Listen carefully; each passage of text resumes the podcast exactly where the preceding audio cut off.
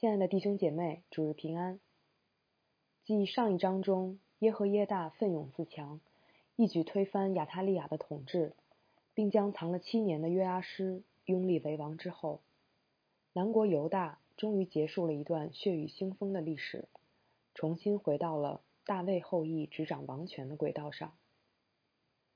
从约阿施开始，犹大开启了一段连续四任好王在位。长达一百多年的历史。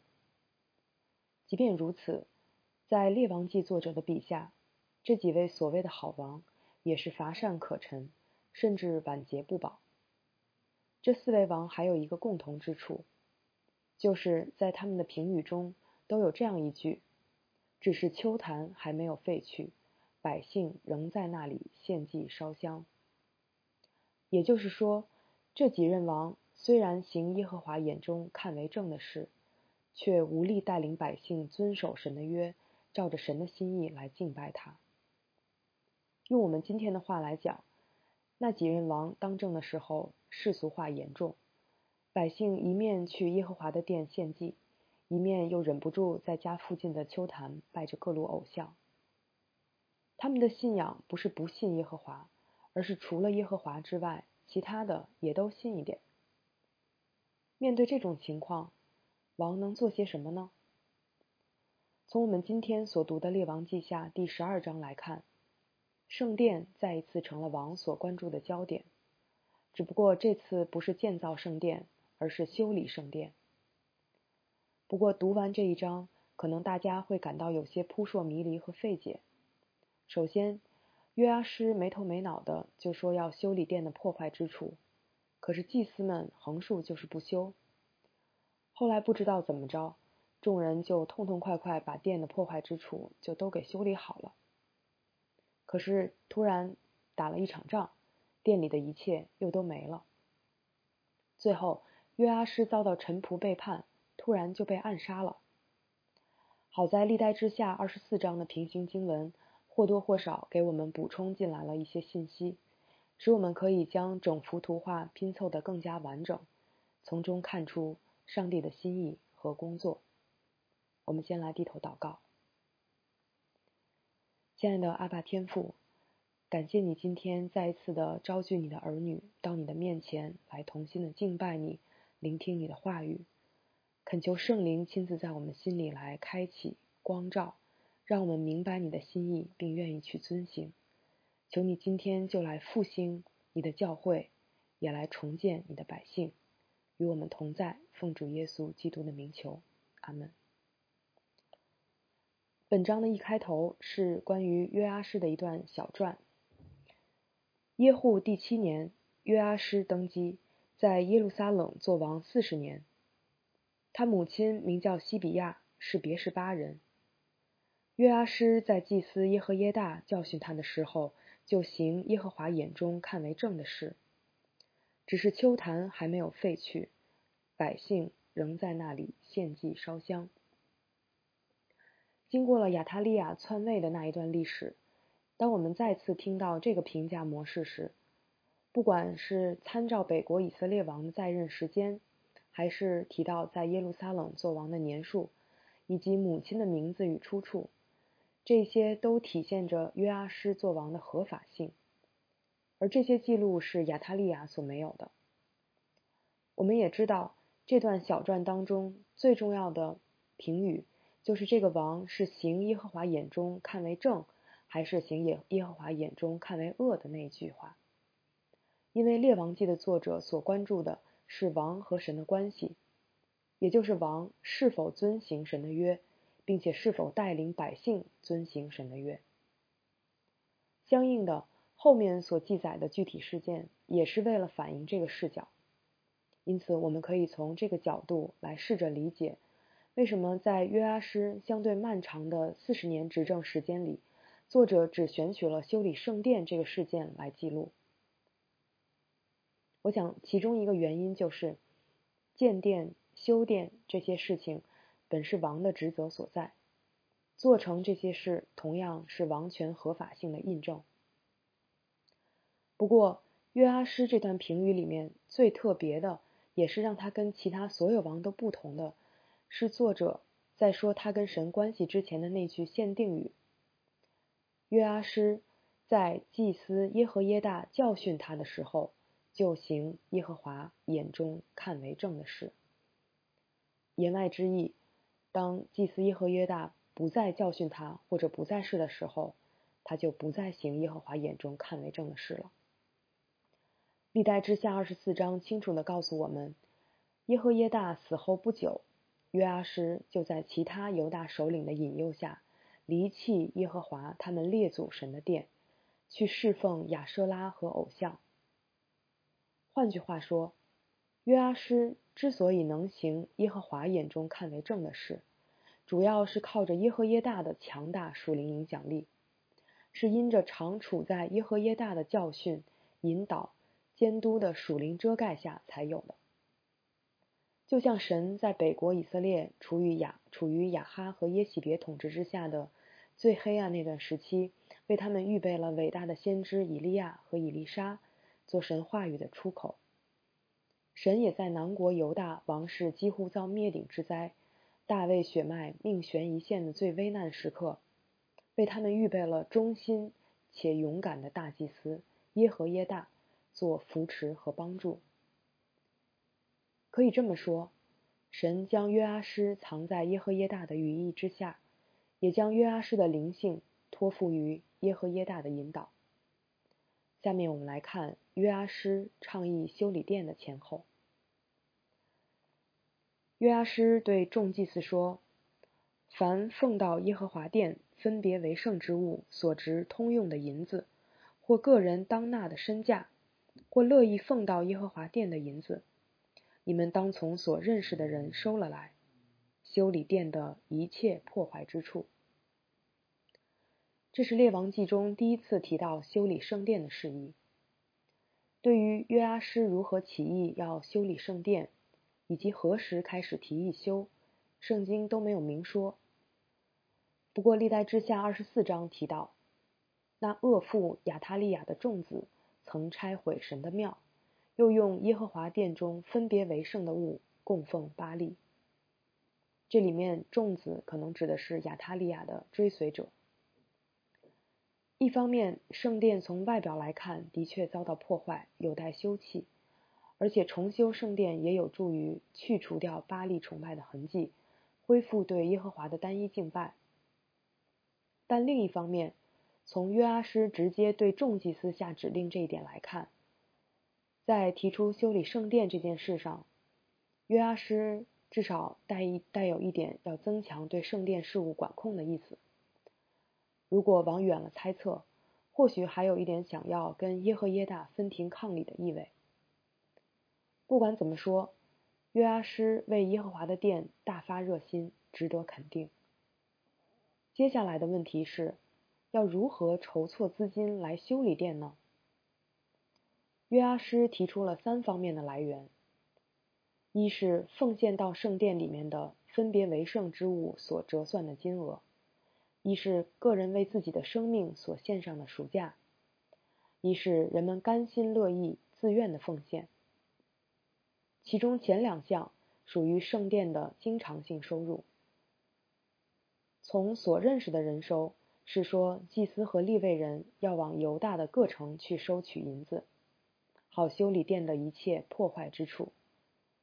这记载在历代之下。那么这个政令的结果如何呢？结果是到了约阿施二十三年，祭司们仍未修理殿的破坏之处。虽然我们不知道约阿施最早是何时倡议的，但我们可以想见，这是一段相当长的时间。于是王召集大祭司耶和耶大和众祭司，责令他们不许再收取银子。而是把所收的交出来修殿，可结果依然是无果。祭司们答应不再去收取银子，但同样也不修理殿。王想让祭司群体自掏腰包来修理圣殿的如意算盘彻底落空，他不得不妥协，换一个方法来达到他的目的。于是王改令，让犹大和耶路撒冷的百姓。采用摩西在旷野里吩咐以色列人为会幕的需用乐捐的方式，来为修殿的专项施工自由奉献。结果这回成功了。首先，耶和耶大取来一个柜子，在上面钻一个窟窿，放在圣殿一进门的右手边。啊，现在我们知道了，原来奉献箱就是这么来的。另一发出，众首领和百姓都欢欢喜喜地将银子送来，由守门的祭司将奉献的银子投到柜里。这守门的祭司是由耶和耶大所设立，把守在圣殿各门。拦住不洁净的人，不让进去的。等到柜里的银子多了，守门的祭司就把王的书记和大祭司或大祭司的代表叫来，他们就一起开奉献箱数算银子，然后交给督工，就是耶和华殿里的办事的人，再由督工转交给下面实际负责修理殿的所有工匠们。由于工人们办事诚实。所以督工不用跟他们算账，而且这笔奉献专款专用，只用作修理殿的破坏之处和各项需用，没有用来置办殿里的圣物。同时，这笔奉献里面也不含赎罪祭和赎愆祭的银子，那些照律法都归祭祀。在这一段里，《列王记》的作者几乎是以会计的笔触。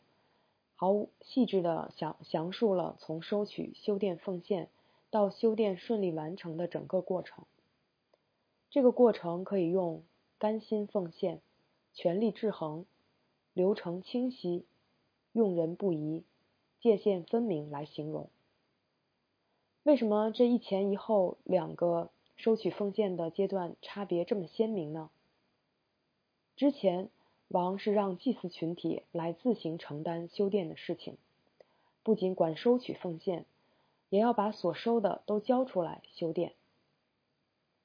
不管祭司是出于自私、懒散，还是因为所收上来的不足以负担圣殿的修葺，甚至可能是因为此前不久亚他利亚将圣殿用来崇拜巴利，祭司们不能相信王将银子都收上来之后不另作他用。等等。总之，因为种种原因，祭司们在很长的一段时间里无所作为，就是不修理殿的破坏之处。而之后，王将修殿的需要带到百姓面前，让所有人都可以参与奉献，然后由王和祭司双方的代表协同收取奉献，并且把任务直接交给专门的负责人。和可信赖的专业的工人。另外还有，之前是王一个人在推动修理圣殿，之后大祭司耶和耶大身体力行的出面参与执行王的指示。历代志下说，耶和耶大在世的时候，众人常在耶和华殿里献燔祭。燔祭是将祭物全然奉献，烧在坛上。献与耶和华做馨香的火祭，可为自己赎罪，也意味着愿将自己完全献给神。可见一个忠心侍奉神的仆人，对于其他人奉献心智的激励和带动。虽然这段记录的重点并不是用来作为所有施工的范本，但是从中我们能看到神所赐下的许多智慧和祝福。使得修理圣殿的这件这项善功，终于在君王和祭司、圣职人员和平民信徒的彼此配搭服饰下得以完成了。此后，这个修理圣殿的模式就一直沿用下去，到了约西亚王的时候还是这样。然而，没有想到的是，正当耶和华殿的破坏之处都修理好。亚兰王哈薛就来犯，首先攻下了当时称臣于犹大的一座非利士城邑加特，继而就要来攻打耶路撒冷。这时，犹大王约阿施将他列祖犹大王约沙法、约兰、亚哈谢所分别为圣的物和自己所分别为圣的物，并耶和华殿与王宫库府里所有的金子。都送给亚兰王哈薛，哈薛就不上耶路撒冷来了。如果说前面从祭司不修理圣殿，到后来人们修理圣殿的反差很大，那么犹大王约哈施从之前为圣殿大发热心，到后来将殿中的所有圣物和金子都拱手奉上给亚兰王哈薛作为停战贿赂，这之间的反差就更大了。这中间所发生的事情记载于历代之下。耶和耶大死后。犹大的众首领来朝拜王，王就听从他们。他们离弃耶和华他们列祖神的殿，去侍奉亚舍拉和偶像。因他们这罪，就有愤怒临到犹大和耶路撒冷。那曾经让约阿施为之大发热心的耶和华殿，随着耶和耶大的离世，转眼。也就成了约阿施所离弃的对象。原来在约阿施心中蠢蠢欲动的是众人的朝拜，为此他就听从他们，离弃神的殿，转向偶像。其实那不过是他内心真实的显露。但即便如此，神仍然有恩典，有怜悯。神差遣先知去警戒他们，引导他们归向耶和华。然而他们不听，神又感动祭司耶和耶大的儿子撒加利亚去责备他们离弃耶和华。然而众民却同心谋害撒加利亚。那曾经被耶和耶大救下、藏于圣殿的约阿施，竟然在耶和华殿的院内受益众人用石头将耶和耶大的儿子撒加利亚打死。最后。神借亚兰人的手惩罚约阿施，又使他遭到臣仆的背叛，死于非命。列王记虽然没有像历代志那样交代约阿施被盗的细节，却通过他的结局揭示了他那没有根基的敬虔。的确，约阿施看到了殿的破坏之处，也看到了重修圣殿的需要，可是。当圣殿修好了，秋坛还是没有废去。约阿施自己也在众人的朝拜中随流离弃了神。我们不禁要问，在他的信仰中，究竟遭到破坏的是什么？需要修理的又是什么？如果我们再重新把整幅图画拼起来，我们会从约阿施独立。所最一开始独立主张修理圣殿时，耶和耶大的缺席，以及约阿施对众祭司强硬的语气，约阿施独立主张时众祭司的无动于衷，和耶和耶大出手之后事态发生一百八十度转变的大反差，还有耶和耶大与约阿施天壤之别的人生终局等等，从这些细节当中，我们可以看到。那遭到破坏的是约阿施与耶和耶大和祭祀群体之间的关系，需要修理的是他在面对神所使用的世人管道和保护时自己的态度。诚然，我们会想，作为一个生下来就沦为孤儿，成长期间要听命于大祭司的年幼的王，约阿施可能心里一直默默的有一个愿望。就是长大以后可以像周围那些国家的君王一样，独立执掌大权。可是以色列中君王与祭司的关系不同于其他国家，在别的国家，君王是作为他们所拜之神明的直接代表来施行统治；而在以色列，上帝是借着所立的约来统治他的百姓。君王是否合法、称职？取决于他有多忠于这约。因此，君王不仅不能为所欲为，还要受教育教导、实践上帝律法的祭司与先知。因此，当约阿施在圣殿的事务上行使权力和发挥影响力时，就无可避免的导致了祭司收入的减少和职责的削弱。使得王权与祭司之间出现了相互抗争的张力。也许正是因为这样，约阿施在耶和耶大死后，才会疏远祭司群体，而与握有属世权力的犹大众首领们亲近。虽然他取得了修理圣殿的成绩，但最终却落入悲惨的结局。